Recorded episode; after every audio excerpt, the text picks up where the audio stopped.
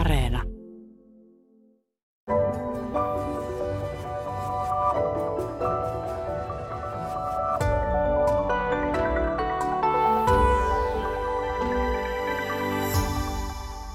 Vehreää keskikesän aikaa, hyvät kuuntelijat. Nyt lähdemme puutarhaan. Eija Keckman, sinulla on Loviisan Ahvenkoskella iso puutarha, jossa vedät voimaannuttavia kävelyjä. Jos me nyt astuttaisiin tuosta aistipuutarhan portista sisään, niin mitä me kuulisimme, mitä me näkisimme, mitä me tuntisimme? Öö, sanotaan, että tähän aikaan vuodesta vielä niin kuulee paljonkin lintujen sirkutuksia, lauluja, mikä on siis mulle itselleni hirveän tärkeää. Öö, me voidaan kuulla siellä lehtipuiden, pensaiden havinaa. Me voidaan kuulla sitä, kun me kävellään tällaisella kivituhkapolulla. Se rahisee meidän jalkojen alla. Me saadaan taas erilainen ääni, kun me kosketaan tällaisia koristeheiniä. Se suhisee taas vähän eri tavalla kuin miten le- noi lehtien tai puiden lehdet, miten ne sitten havisee. Ja muutenkin me voidaan kuulla sitten tuulen ääniä, mihin se sitten osuukaan. Mm. Ja jos me ajatellaan, että mitä me siellä sitten nähdään, no me nähdään siellä, me voidaan nähdä siellä itse asiassa, me katsotaan kauas, me nähdään siellä metsää.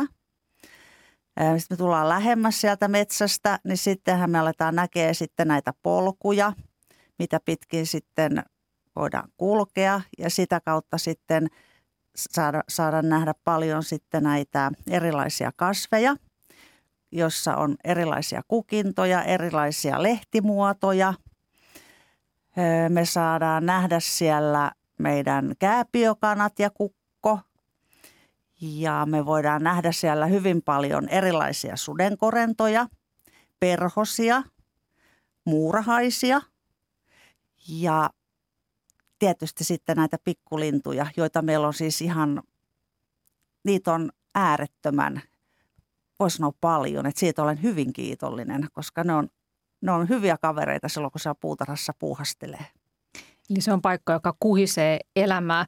Millaisia vaikutuksia sä oot nähnyt ihmisissä, jotka osallistuvat näille kävelyille?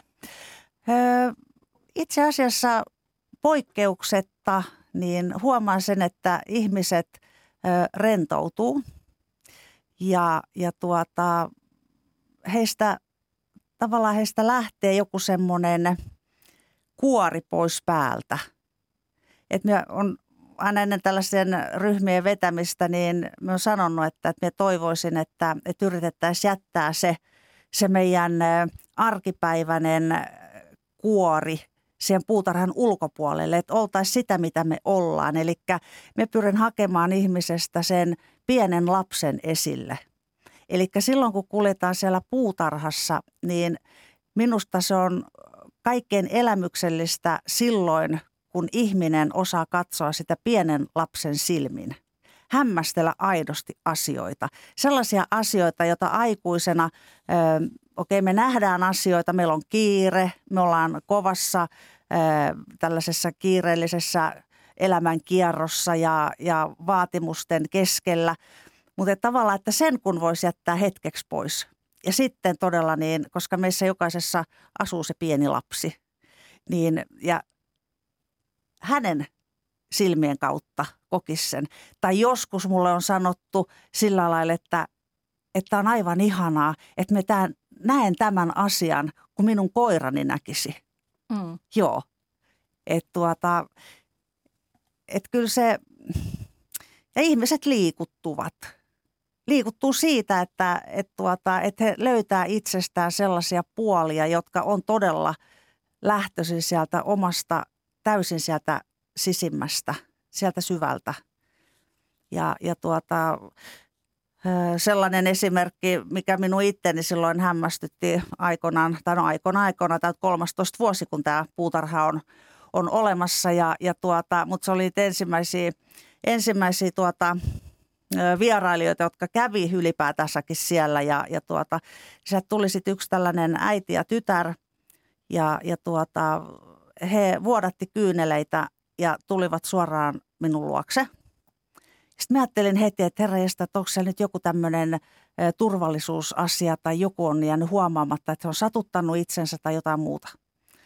Ja, ja tuota ei, vaan he kapsahti mun kaulaan ja sanoivat, että, että he ei kestä tätä, että se hiljaisuuden puutarha on niin, niin tuota, tunteita nostattava.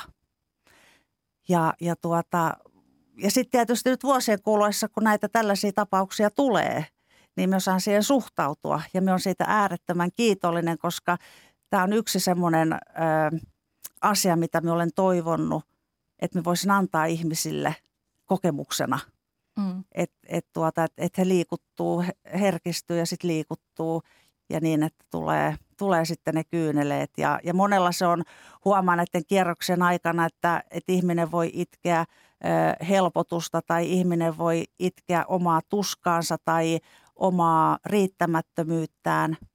Siinä on monta sellaista asiaa, mitkä, mihin, minkä juurelle ihminen parhaimmillaan pääsee. Mm.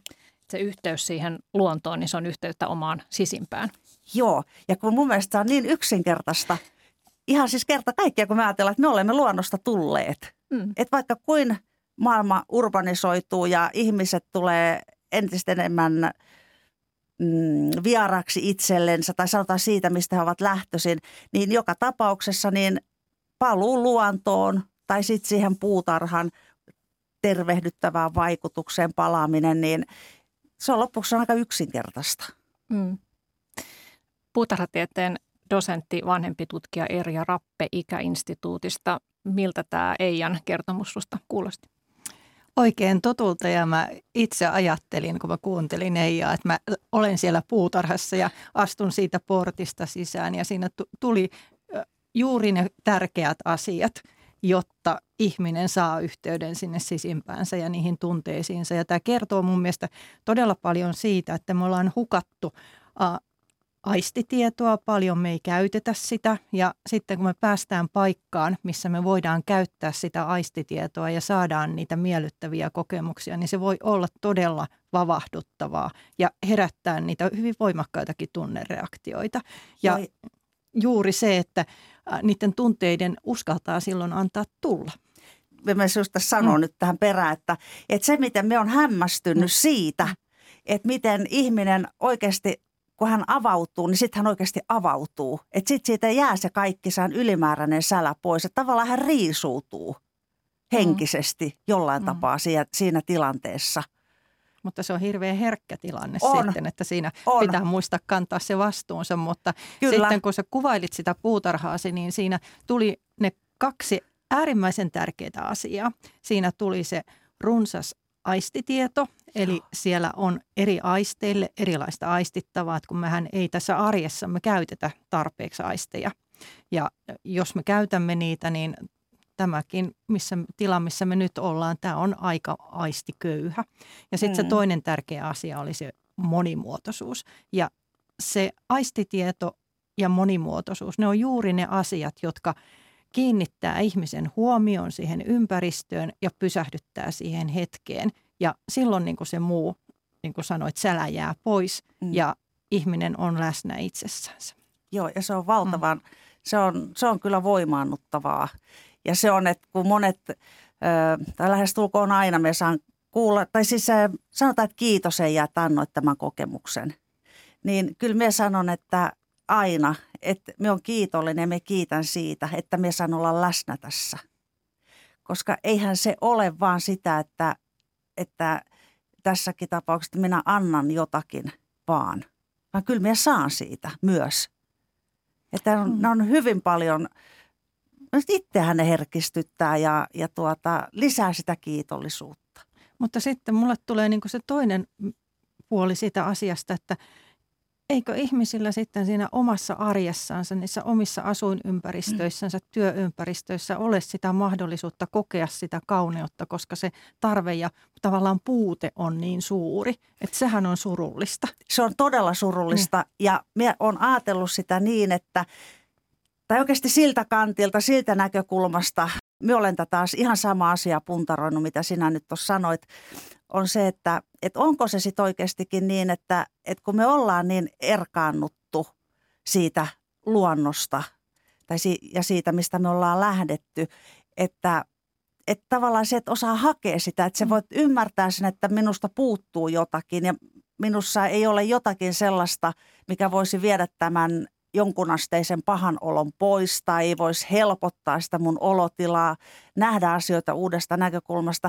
Että jos ei sulla ole sitä, että joku opastaa sinua sinne suuntaan. Että tavallaan, että sitten kun saa niitä, niitä hyviä kokemuksia ja pääsee sen oman pikkulapsen kanssa seikkailemaan puutarhan iloihin tai metsän lumoihin, niin, niin, tuota, niin me uskon, että kun se tulee se, me monta kertaa aina sanon, että mulle kun ei riitä se, että ihminen saa, että me ymmärrän tämän asian. Että sitten kun ihminen saa, että me sisäistin tämän ja me näen ihmisen silmistä, että oikeasti siellä tapahtuu nyt jotain tosi hyvää, niin sitten me on melkein varma jo siitä, että hän tulee jatkamaan sitä. Että silleen minä sen olen tuumannut. Että et ihminen ei pääse vaan siihen, ei, ei löydä sitä. Ja meillä ei ole tarpeeksi sitä kauneuden kokemusta arjessamme. Ja, niin. ja jotenkin mä niin kuin ajattelisin, että se kauneuden kokemus on ihmisen perustarve, jotta hän voisi hyvin. Ettenkö paremmin tuota sanoisi. Mm. Kauneinen tarve, mutta myös sitten puute ajasta, että ehdittäisiin pysähtyä sen kauneuden äärelle. Et se on varmaan myös siellä Eija siellä sun puutarhassa, että he ihmiset tulee sen vartavasten Joo. kokemaan sitä rauhaa. Joo, ja sitten se on aika jännä juttu, että tämän kiireen kanssa minä olen joutunut itse tekemään paljon töitä, koska ymmärrän sen tänä päivänä, että kiirettä ei ole olemassa tässä maailmankaikkeudessa, että se tulee sieltä meidän omasta ajatusmaailmasta ja, ja tuota, siitä, miten me osataan oikeasti handlata näitä meidän arkipäivän asioita.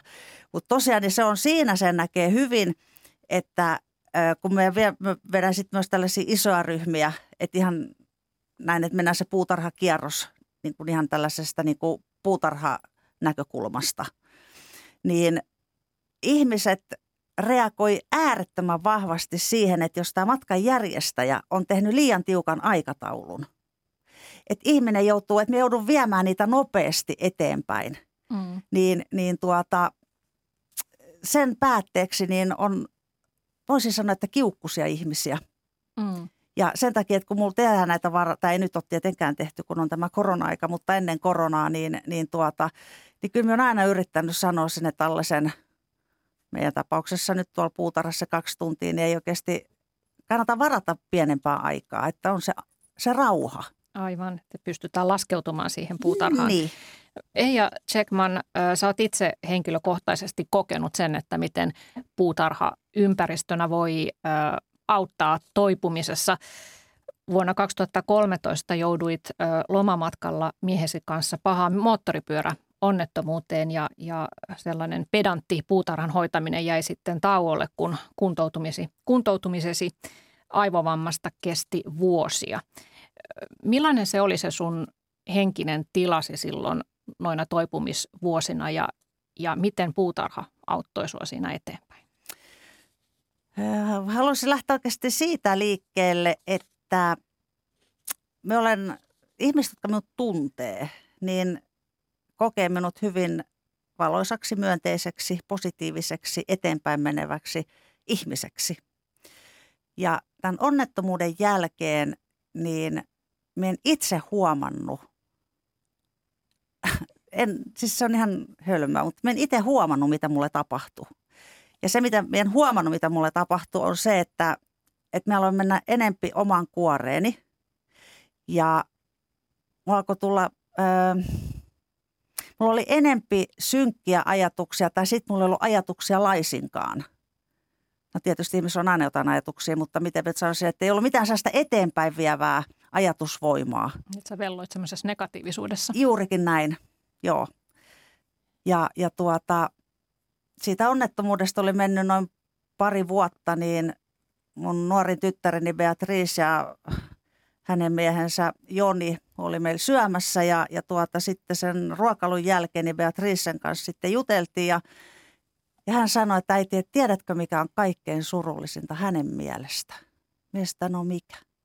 Sä oot äiti, sinä olet uhriutunut ja se tuntuu pahalta. Mm. Ja se meni suoraan jonnekin jonnekin niin syvälle tonne mun sisälle, sinne sielun sopukkaan, että, että kun ilta, ilta sitten päättyi, että he lähti kotiin ja näin poispäin, niin me sanoin Beatricelle, että äiti soittaa, soittaa apua kyllä nyt itselleen sitten heti maanantai, kun tulee. Ja niin soitin Porvooseen tuohon, mikä se nyt on, psykiatrinen poliklinikka, ja, ja tuota, ää, sain sitten ajan psykiatrille. Öö, olin tunnin siellä sisällä ja voi sanoa, että itkin suoraan huutoon sen koko tunnin ja ajoin kotiin ja jatkoin sitä suoraa itkuhuutoa niin, että auton pysäytin jonkun kerran sitten matkalla kotiin. Ja, ja tuota, se itku oli niin totaalista ja se oli niin, jopa siinä vaiheessa voisi sanoa, että se oli puhdistavaakin. Et siitä alkoi sitten se mun, mun toipuminen, että psykoterapian me aloitin ja, ja tuota, että pääsin siitä posttraumaattisesta stressireaktiosta eroon. Ja, ja tuota, sitten pikkuhiljaa alkoi näkyä taas sitten se valo siellä tunnelin päässä, luojan kiitos. Ja, ja tuota, mutta tosiaan niin se teetti sellaista, että, että esimerkiksi myymälässä ö, ollessani siellä sitten sen onnettomuuden jälkeisenä kesänä, niin vakiasiakkaat muutamat tuli ja sitten jo, että otti myöhemmin yhteyttä, että oonko minä jotenkin loukannut sinua, Eija? Että kun minä olen niin erilainen. Siis mä ajattelin, että, että ei, etteihän me olla nähtykään, kun tässä on talvi ollut välissä, että ei ole mitään. Ja kun mä ajattelin, että minä en missään nimessä olla mun asiakkaille mitään tästä asiasta puhumaan, enkä mitään vuodattelee, koska se ei kuulu heille, että heidän kuuluu saada meidän puutarhasta se ilo ja se hyvä. Hyvä mukaan, ja, ja tuota, mutta sitten näille henkilöille, niin mulla on vaan pakko sanoa, että okei, että, että me ollaan oltu tällaisessa onnettomuudessa, ja, ja tuota, mulla meni kertalaakista, niin tosiaan työmuistiin tuli aivovamma, ja sitten se valtava korkeaenerginen törmäys, niin teki sen retkahdusvamman tuonne niskaan, ja, ja kaikki muut sitten vammat, mitä siihen tuli mukana. Et tuota... No mutta Eija, sä kuitenkin sitten kuntouduit siitä ja, ja tota, oot kertonut, että neljäntenä kesänä tuosta onnettomuudesta, niin, niin sä yhtäkkiä aloit nähdä sen puutarhan ihan eri silmin. Että aikaisemmin niinä toipumisvuosina niin se oli sulle vaan semmoinen vähän niin kuin syyllisyyden taakka, että voi ei, että sä näit vaan tekemättömiä töitä, mutta sitten aloitkin nähdä sen kiitollisuuden lähteenä. Joo. Kyllä.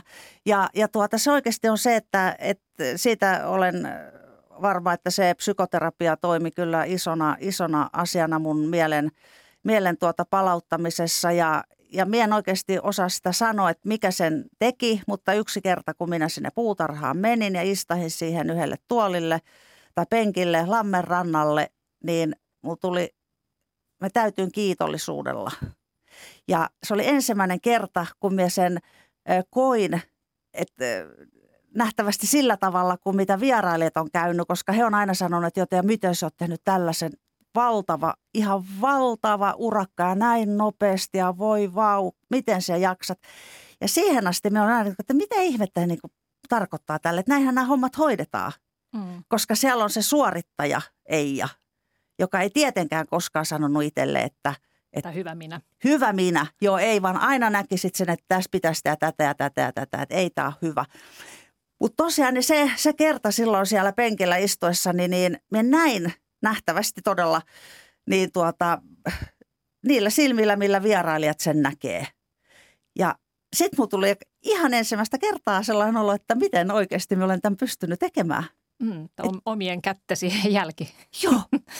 Ja se on, se on ollut nyt se... Se tuota, asia, mikä on pysynyt ja sitä me on saanut vahvistettua ja, ja tuota, me koen ihan eri tavalla ton puutarhan tänä päivänä kuin ennen sitä onnettomuutta. Mm. Joo, ja sä lähdit sitten myös opiskelemaan puutarhaterapiaa ja, ja tota, autat nyt muita ihmisiä sitten nimenomaan löytämään sitä kiitollisuutta ja että oltaisiin kiitollisia ihan pienistäkin asioista ja siihenhän ei välttämättä tarvitse sitä isoa puutarhaa, vaan riittää pienikin. Kyllä. Joo. Erja Rappe, sä tiedät paljon näitä tieteellisiä tutkimustuloksia, jotka vahvistaa sitä, mitä ihmisillä monesti kokemuksellisesti on, että se, se puutarha auttaa. auttaa. Niin tuota, onko se sitten myös niin, että että pelkästään se vihreässä ympäristössä oleminen ö, tuottaa niitä hyviä vaikutuksia. Että siellä ei välttämättä, se ei tarvitse olla sellaista, että puurtaa siellä kauheasti ja kitkee ja istuttaa. Mä kuuntelin tuota Eijan tarinaa, niin mä mietin, että äh, siinä on kaksi puolta. Että se, että niinä ensimmäisenä neljänä vuotena sä varmasti puursit siellä, vaikka sulla oli tosi huono olo. Kyllä, osuit oikeaan. Niin, mutta se ei välttämättä ollut huo, niin kuin huono asia, että sä puursit sieltä, koska se oli kuitenkin sellainen motivaattori, joka pisti sut liikkeelle siinä tilanteessa, kun voit huonosti. Ja se, kun sulla oli fyysistä ä, toimintakykyä ja se koheni, niin samalla sitten sun mielikin parani. Ja mm-hmm. sitten se toinen asia, oli, mikä mulle tuli mieleen, oli se, että nyt sinä itse pysähdyit sinne. Sä mm. et voinutkaan tai enää jatkanut sitä kokoaikaista puurtamista, niin se oli se tärkeä juttu. Ja sitä kautta voi löytää sen, niin kun, äh, sen ympäristön kauneuden, mutta myös sen yhteyden siihen omaan itseensä. Mutta se, että pitääkö siellä sitten tehdä vai vaan olla, kummassakin on puolensa. Jo ihan siellä puutarhassa oleminen, pysähtyminen ja se, että pystyy jättämään jonkun taaksensa, menemään sitten portista sisään. Ne on hyvin voimakkaita symboleja sitten, tämmöisiä siirtymäriittejä, mm.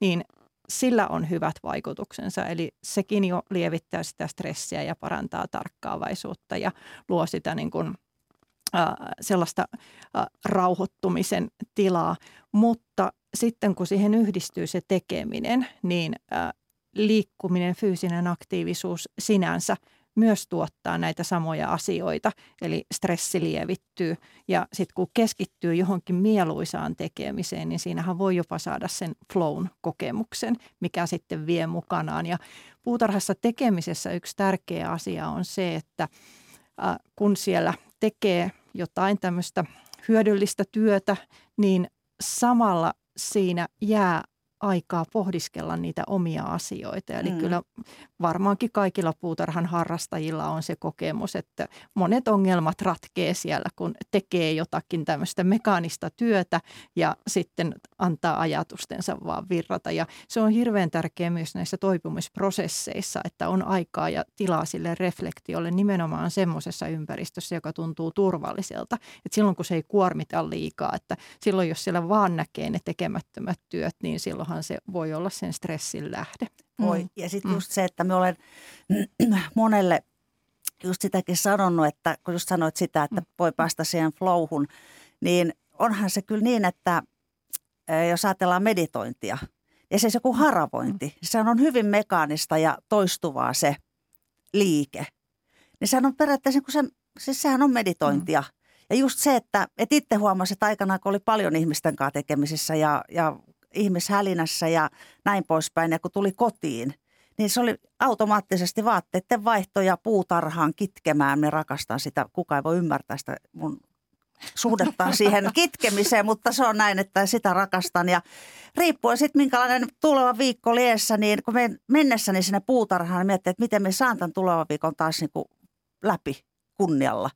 Sitten sen tunti kaksi, mitä siellä oli, ja vähän riippuu asioiden suuruudesta, niin sitten läksi pois sieltä.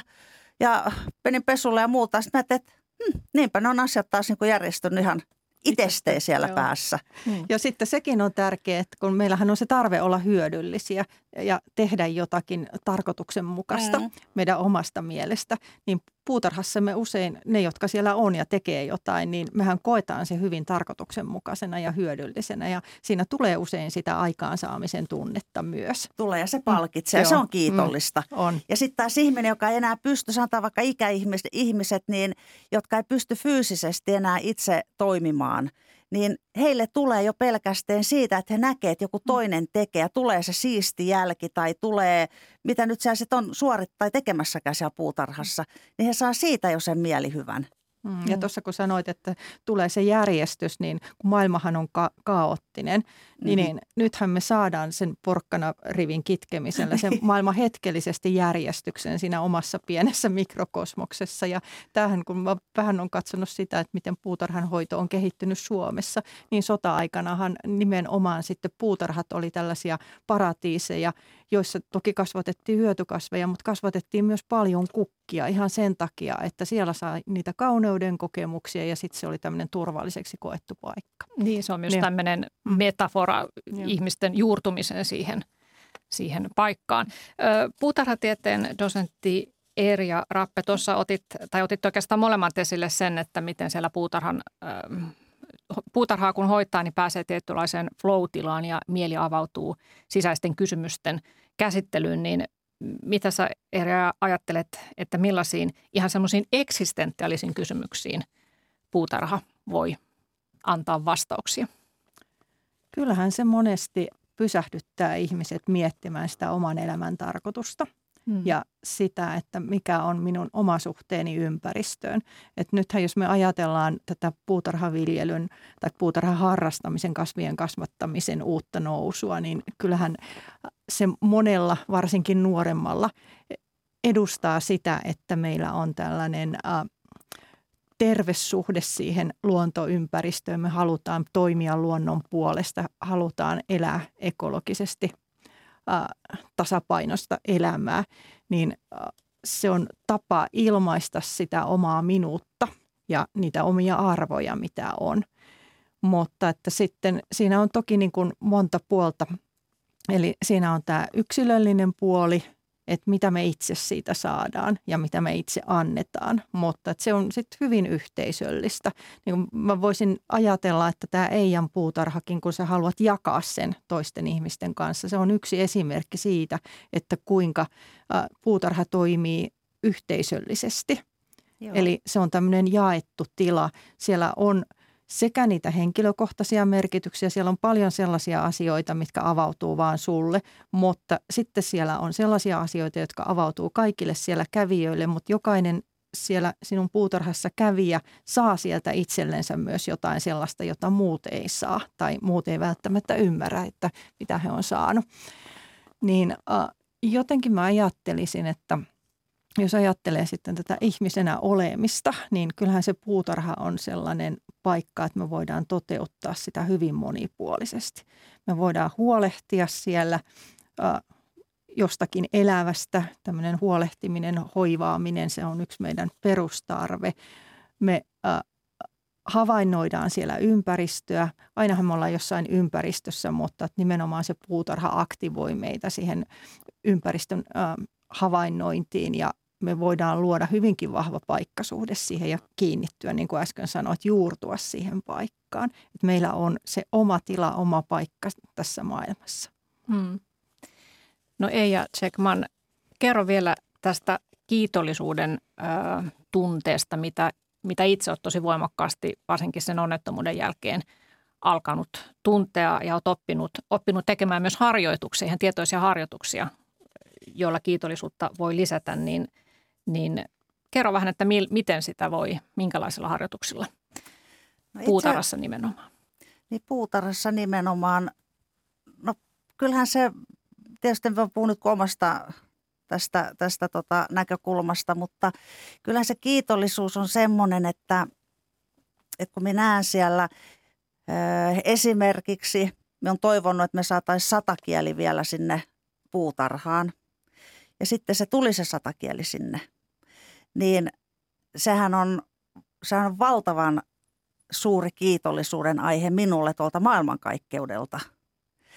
Ja, ja, tuota, ja sitten se, että mikä mulla on ollut aina, mä oon sanonutkin, että ehkä me on yksi kärsimättömimpiä ihmisiä ollut tässä elämässä, mutta kyllä maailma opettaa sitä kulkemaan hitaasti, niin kuin tässä nyt on kertonut, niin tuota... Mutta se, että sitten kun minä näen puun, ison puun, tai minä näen pienen puun, siis taimen, joka on istutettu vastaikään, niin mulla tulee siellä sitten se semmoinen äärettömän terve ö, kokemus siitä mun omasta rajallisuudesta tässä maailmankaikkeudessa. Että minä ymmärrän sen, että kun minä olen istuttanut sen puun, niin se menee monta sukupolvea ennen kuin se on sellainen puu, kuin mitä mulla voi olla vieressä sitten joku monta sataa vuotta vanha tammi tai mikä tahansa jalopuu sitten onkaan. Niin se on, se on mulle kiitollisuuden aihe, että, että luonto, puutarha, niin ne opettaa mulle sitä, ne on opettanut mulle mun oman, että me ymmärrän mitä me olen tässä. Ja mikä mun osa on tässä, että miehän en, en edes ota tota mun puutarhaa tai koko sitä kokonaisuutta siellä, että jo, että minäpä omistan tämmöisen. Ei, vaan me koen kiitollisuutta siitä, että me saan hoitaa sitä. Ja me voi vaan toivoa, että minun jälkeen sitten joku jatkaa sitä, mm-hmm. sitä hoivaamista. Tulee semmoista erilaista aikaperspektiiviä. Joo, se on tullut minulle kyllä hyvin, hyvin tuota...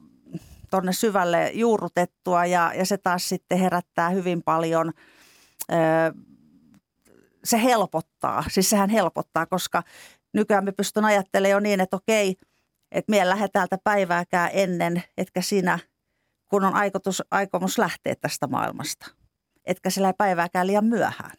Mm, kaikella on aikansa. Kaikella on aikansa ja se, mitä me ollaan tänne tultu tekemään, niin me varmasti myös se tehdään. Mm. Mä voisin tuohon vielä niin kuin napata kiinni sen verran, että voisin tiivistää, että mistä se kiitollisuus siellä puutarhassa syntyy. Se syntyy kauneudesta ja kasvusta. Mm, juurikin näin. Joo, se on kiteytettynä. Kyllä, näin se menee. Joo. Ja itse asiassa tästä on ihan tutkimuksiakin, että tämä puutarhan ja luonnon synnyttämä kiitollisuuden tunne, niin se lisää hyvinvointia ja terveyttä, että... Ja se on, mm. joo, ja se on myös mielenkiintoista siinä mielessä, että mitä me on huomannut, niin on se, että, että kun löytää kiitollisuuden aiheen ja se kiitollisuus, sehän ei toimi tietenkään, kun mikään ei toimi, jos ei se ole siellä sisäistettynä, että okei, okay, me on kiitollinen siitä, että oli nyt mikä tahansa juttu. Ei, se ei toimi. Mutta kun se tulee sun sisältä se tunne, että kerta kaikkiaan me olen kiitollinen sitä asiaa kohtaan, mikä se ikinä onkaan. Silloin se toimii. Ja kiitollisuushan vaan lisää kiitollisuuden aiheita. Eli mehän vaan parannetaan sitä meidän omaa elämän, elämän ää, laatua. Hmm. Ja sitten varmaan just toi, että voi aloittaa siitä ihan pienestä, että jos on synkkä mieliala, eikä tuntuu, että eihän mä nyt ole mistään hmm. kiitollinen. Että löytäisi edes yhden pienen ja sitten jatkaa sitä ja sitten se näkeekin vähitellen ehkä niitä Joo. isompia aiheita. Ja siinä samalla sitten unohtuu ne omat isot murheet. Niin unohtuu. Mm. Ja se, että kun moni on sanonut mulle sitä nimenomaan tästä kiitollisuudesta, että, jo, että ei mulla ole mitään kiitollisuuden aihetta. Ei mulla ei ole. Että mun elämä on niin kurjaa. Mutta sitten kun me keskityn yhteen ihmiseen ja hänen, hänen kiittämättömyyteensä omaa elämää kohtaan, niin kas kummaa, kun minä sanon, että jokaiselta löytyy vähintään ne kolme kiitollisuuden aihetta, niin ne löytyy aina. Ja minä sanon, että pitäkää näistä siemenistä kiinni. Että minähän tein mun tyttäreni kanssa, Beatricen kanssa, sellaisen mun toipumisvaiheessa, niin me ei käyty nukkumaan, kun me laitettiin kolme, vähintään kolme, ö, yksi, kaksi ja kolme, ja siinä oli vain sanat, siis lyhkäset muutama sanalla, mistä on ollut kiitollinen sinä päivänä. Mm. Ja vaihettiin ne ja sitten käytiin nukkumaan. Niin sitähän mm. voi vahvistaa. Aivan. Puutarhuri Eija Keckman, sä oot kirjoittanut Hyvän mielen puutarha-nimisen kirjan. Ja siinä sä kerrot, että mikä oli sun ensimmäinen ö, tavallaan opetus tai kosketus siihen kärsivällisyyteen ja aikaperspektiiviin, mitä se, mistä äsken puhuit, että mitä puutarha voi voi opettaa ja miten, miten on ymmärrettävä, että se puutarha kehittyy omaan tahtiinsa, niin koit sen Englannissa, kun vierailit ö, sikäläisessä puutarhassa, jättikokoisessa sadan hehtaarin puutarhatilassa. Se oli aikoinaan ollut semmoinen oikein kukoistava, kukoistava alue neljän sukupolven ajan ennen ensimmäistä maailmansotaa, ja siellä työskenteli kaksikymmentäkaksi puutarhuria. Sitten se vääjäämättä rapistui, mutta se on nyt entisöity. Ja, ja siellä valtavan kokoisten vuonna tuhatkahdeksansataaviisikymmentäyksi istutettujen alppiruusujen alla, niin sait melkoisen liikutuksen kokemuksen. Joo, kyllä. Ja se on oikeasti, se oli hyvä niin, että ö, kun sinne puutarhaan menee, niin siellä on sisätiloissa, niin, missä on lippujen ostot ja tällaiset, niin siellä on ö, taululla kuvitettu se historia. mitä se on ollut ja miten se on rappeutunut ja sitten miten se laitettiin uuteen kukoistukseen ja mitä sieltä on kaikkea sitten löytynyt sieltä kerroksien, maakerroksien alta. Niin sillä mielellä, kun menee, menee sellaiseen puutarhaan sisälle, eli se, sen ymmärtää sen aikajanan ja edelleen se ymmärrät sitten sen oman aikajanan tässä sun oma, omassa elämässäsi, niin, niin tuota... Ja kun me menin sinne, niin kuin minä muistaakseni kirjoitinkin se kirja, että se on enemmänkin alppiruusu metsikkö. Että kun se pääsi sinne alle, jotenkin ne otti, ne, tai ne, ne koin olevani öö, jossain ehkä ikiaikaisessa suojassa tai sylissä, kun minä olin siellä alla, niiden oksien ja lehvästön alla. Se oli tosi vahva kokemus minulle. Ja se, että, että, tuota, että kun me ajatellaan sitä, että, että kuka ne on istuttanut ja todella niin kauan aikaa. Ja ne on niin, sitä täytyy kokea kiitollisuutta, että, että ne alppiruusut on vielä siellä ja ilahduttaa meitä ja voi antaa meille tunteita riippuen siitä, kuin avoimella mielellä me mihinkin mennään sitten. Niin joo, se oli... Mm. Se oli vahva kokemus. Tämä kuvasi just sitä, että kuinka suuri merkitys sillä tilalla, miten se on muodostunut ja mistä se on muodostunut, mitä se pitää sisällään, on ihmisen tunteisiin. Meidän pitäisi paljon enemmän ajatella tilojen mittasuhteita ja kauneutta. Että niin kuin esimerkiksi japanilaisessa puutarhasuunnittelussahan nimenomaan se tilallisuus on yksi vahva tämmöinen suunnitteluelementti, on. Jossa niin kuin pyritään näihin erilaisiin tunnekokemuksiin sitten. Joo, ja tuossa... Mm. Omassa puutarhassani, niin, niin tuota, se on myös mulle ollut ihan sellainen johto, johtotähti, että me saa luotua sinne tiloja. Ja just olen sanonut aina ryhmillä, ryhmissä, kun kuljetan ihmisiä, niin joka ryhmällä sanon määrätyissä kohdissa sitä puutarhaa, että tätä osio ei olisi tullut, jos en olisi saanut tätä materiaalia. Et koska me haluamme välittää tuhatkahdeksansataaluvun ö, tyylin. Victorian ajan aikaisen tyylin tässä osiossa tätä puutarhaa. Ja siihen ei käy mitkään muut tiilet kuin tällainen vanhanaikainen tiili. Muuten se kokemus jää ää, täyttymättä. Joo, eli tässä otit taas esille sitten sen, että tila, aika ja liike, ne on aina yhdessä. On. Niin on. Se on kyllä... Mm. Joo. Erja Rappe, sä oot tosiaan vähän perehtynytkin tähän japanilaiseen ö, puutarhafilosofiaan. Niin kerro vähän siitä lisää. Tuli mielenkiintoista, että miten siellä se... Miten siellä ajatellaan, että se tila ja erilaiset elementit, mitä sinne kuuluu, niin että miten ne vaikuttaa ihmisen mieleen? Eli mä olen ajatellut sen niin, että japanilainen puutarha, siellähän on kaksi arkkityyppiä, tämä tee-puutarha ja sitten on nämä zen-puutarhat. Tee-puutarhahan on tarkoitettu tee-seremoniaan, eli se on hyvin tämmöinen äh, toiminnallinen, mutta rituaali. t- joo, rituaalinen joo. paikka, jo, joka on täynnä symboliikkaa. Ja mulle tuli mieleen tästä sun äh, omasta puutarhakuvauksesta se, että kun siinähän nimenomaan sitten kun astutaan sisään tee-puutarhaan, niin irrottaudutaan maailmasta ja keskitytään ja siellä ohjataan sitä havainnointia ja liikettä erilaisilla äh, tilallisilla ratkaisuilla ja sitten tämmöisillä symbolisilla merkeillä.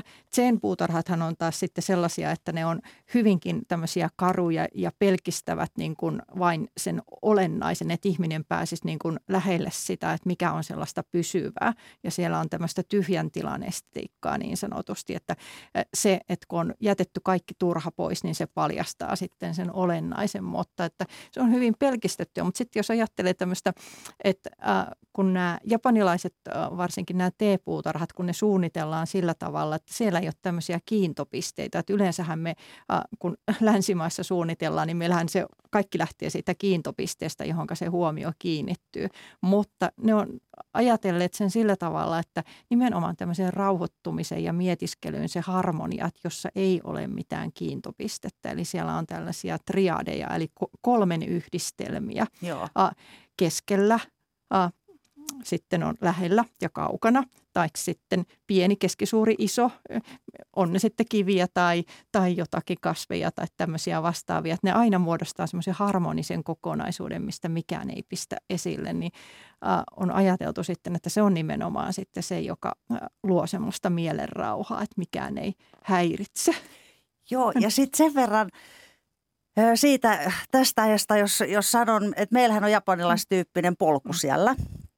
menee upeitten jääkautisten siirtokivilohkareiden välissä polku. Ja, ja tuota, niin me olen halunnut taas siihen ottaa sen, sen tuota, ö, teeman esille, että se on kapea se polku ja, ja tuota, sulla on siinä ympärillä asioita, jota voit havainnoida ja nähdä, koska se on sitten taas se, että et kun sulla on tällä lailla ohjattu se kulku, niin se et voi mennä kovaa sitä läpi. Vaan riippuu astekel kivistä, että kuinka ne niin, on asetettu. Nimenomaan. Ja, se, että, et miten, mit, ja sitten kun se joudut katsoa sun alespäin jalkoihin, että sä tiedät, missä sä kuljet, näet minne kuljet, että et kaadu esimerkiksi. Niin tuota, no ehkä nyt sellaista vaaraa ei ole, mutta... kulmassa joku tärkeä asia, mikä sinun pitää huomata. Niin, ja sitten se, että todella, että, että kun se on, on sillä lailla rakennettu se polku, niin todella, niin se et voi, se et voi kiirehtiä sitä, mm, vaan sun pitää pakko... keskittyä, se keskittynyt mieliala, no, niin. Se ympäristö auttaa sen no. siihen. Niin. Niin tässä tapahtui, kun mä luin tällaista tunteiden paranemisen teorian, niin kun...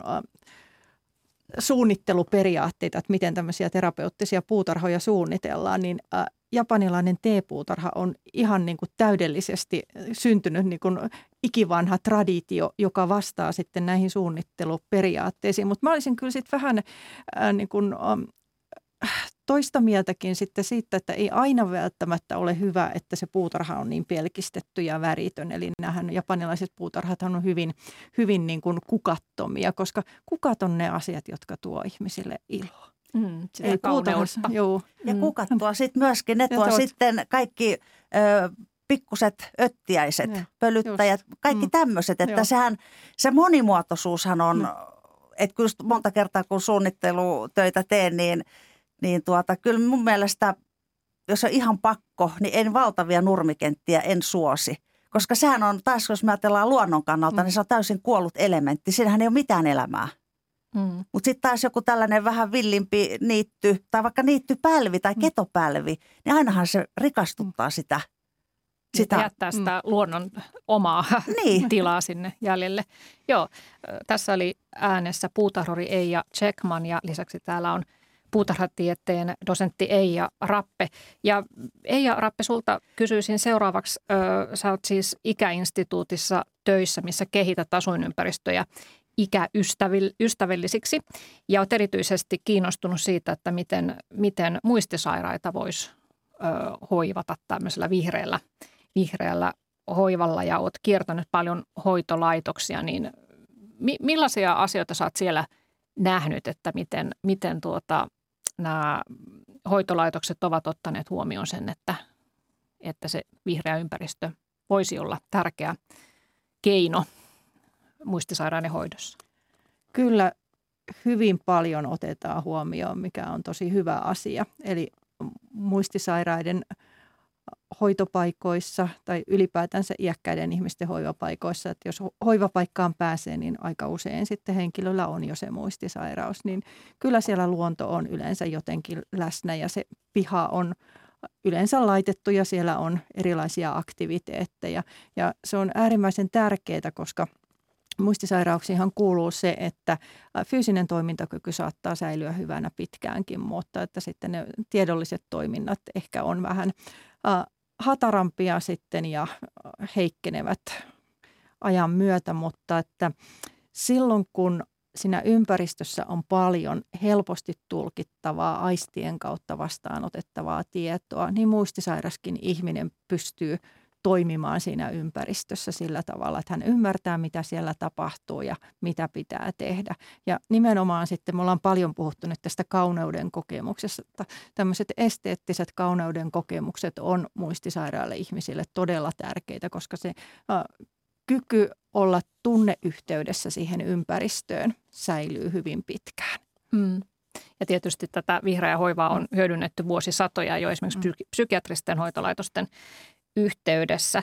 No puhutaan sitten lopuksi siitä, että jos, jos tuota, ihmisellä nyt on onni omistaa omaa piha, omakotitalojen tontithan on pienentyneet tässä viime aikoina, että on, saattaa olla pienestäkin pläntistä kysymys, mutta Eija Keckman, sä kerroit, että, että moni kuitenkin haluaa sille pienellekin pläntille sellaista salaisen puutarhan tunnelmaa, että olisi sitä yksityisyyttä ja semmoinen olo, että on, on suojattu ja ympäröity sillä vihreydellä. Niin miten sä tota, lähtisit, sä teet myös pihasuunnittelua, niin minkälaisia vinkkejä voisit antaa, että miten ihmiset vois, vois sinne omalle pienelle pihalleen lisätä jotakin sellaisia elementtejä, jotka, jotka voisivat olla terapeuttisia? No niitä on tietysti lukematon määrä, mutta ensimmäiseksi nyt tulee varmastikin mieleen se, että et tuota, et jos on sellainen tilanne, että on onnistunut saamaan jonkin kokoisen tontin, että puhutaan nyt yli jostain viidensadan neliön tontista, niin ensinnäkin se, että ei kannata raapia repiä sitä rikkistä tonttia ihan niin kuin läpikotasin. Et liian monta kertaa me meidän asiakkaan pihalla, missä on eilen käyty kolmas maailmansota. Et se on, kaikki on raavittu, kaikki on kaadettu, kaikki on, kaikki on hävitetty, mitä se luonto on, mitä se olisi ollut. Et tuota, et me ymmärrän totta kai sen, että et kun sulla on, on tota rakennusprojekti, niin siinähän menee se, että et sulla täytyy ottaa huomioon, että jonkun verran sitä menee sitä maastoa rikki. Mutta esimerkiksi kivethän, ne on niin, ne on niin ikiaikaista voimaa sisältäviä kappaleita, että minä en oikeasti voisi ymmärtää, että miksei kivi voi siirtää johonkin sen työmaan alta pois, jos niitä kiviä on, ja sitten ottaa ne osaksi ja puutarhaa. Ne voimaannuttaa. Ja se, että et jättäisi, tai sitten jos ei ole, niin tekisi semmoisen, niin kuin äsken just sanoin, joku pienikin pälvi niittyä tai ketoa, niin se tuo valtavasti rikkautta ja mielenkiintoa siihen puutarhaan. Ja sitten se, että et ainakin vaikka on pienikin piha, niin se voi tehdä kapean polun, joka johtaa jonnekin. Menee sitten se vaikka sitten taka-aidalle. Mutta se, että et sä laitat sen jonkun katseen katkaisijan, että sä et näe, minne se polku menee. Sä tiedät sen järjellä, että okei, se päättyy tonne taka-aitaan. Mutta kun sä annat sen sun ö, tunteen viedä tai sun aistien avautua, niin sulla tulee se tunne, että okei, me haluamme mennä katsoa, mitä siellä on siellä takana. Mitä sen mm. pensasadan takana on, tai se voi olla säleikkököynnöksineen. Mutta joku semmoinen pieni polku jonnekin sinne taakse, että sä et mm. näe sitä koko. Ää, siihen tulee se selkeä siirtyminen, siirtyminen sinne syvemmälle puutarhaan. Niin, että se ei ole sitä, että et hirveän paljon kaksikymmentäkolme vuotta me on nyt päätyäkseni suunnittelutöitä tehnyt, niin, tuota, niin se, että liian monta kertaa on se, että on se takapiha, missä yleensä on se oleskelualue, terassi on kiinni talossa ja sitten siellä on nurmialue, iso nurmikenttä. Siellä voi olla jotain perennoita, perenapenkkiä, siellä voi olla sitten muutama omena ja marjapensas, mutta se on ihan fine. Mutta se, että sitten kun sä meet siihen, siihen tota terassille, niin se on kertasilmäys. Mm. Niin sä oot nähnyt kaiken se, mitä sulla on.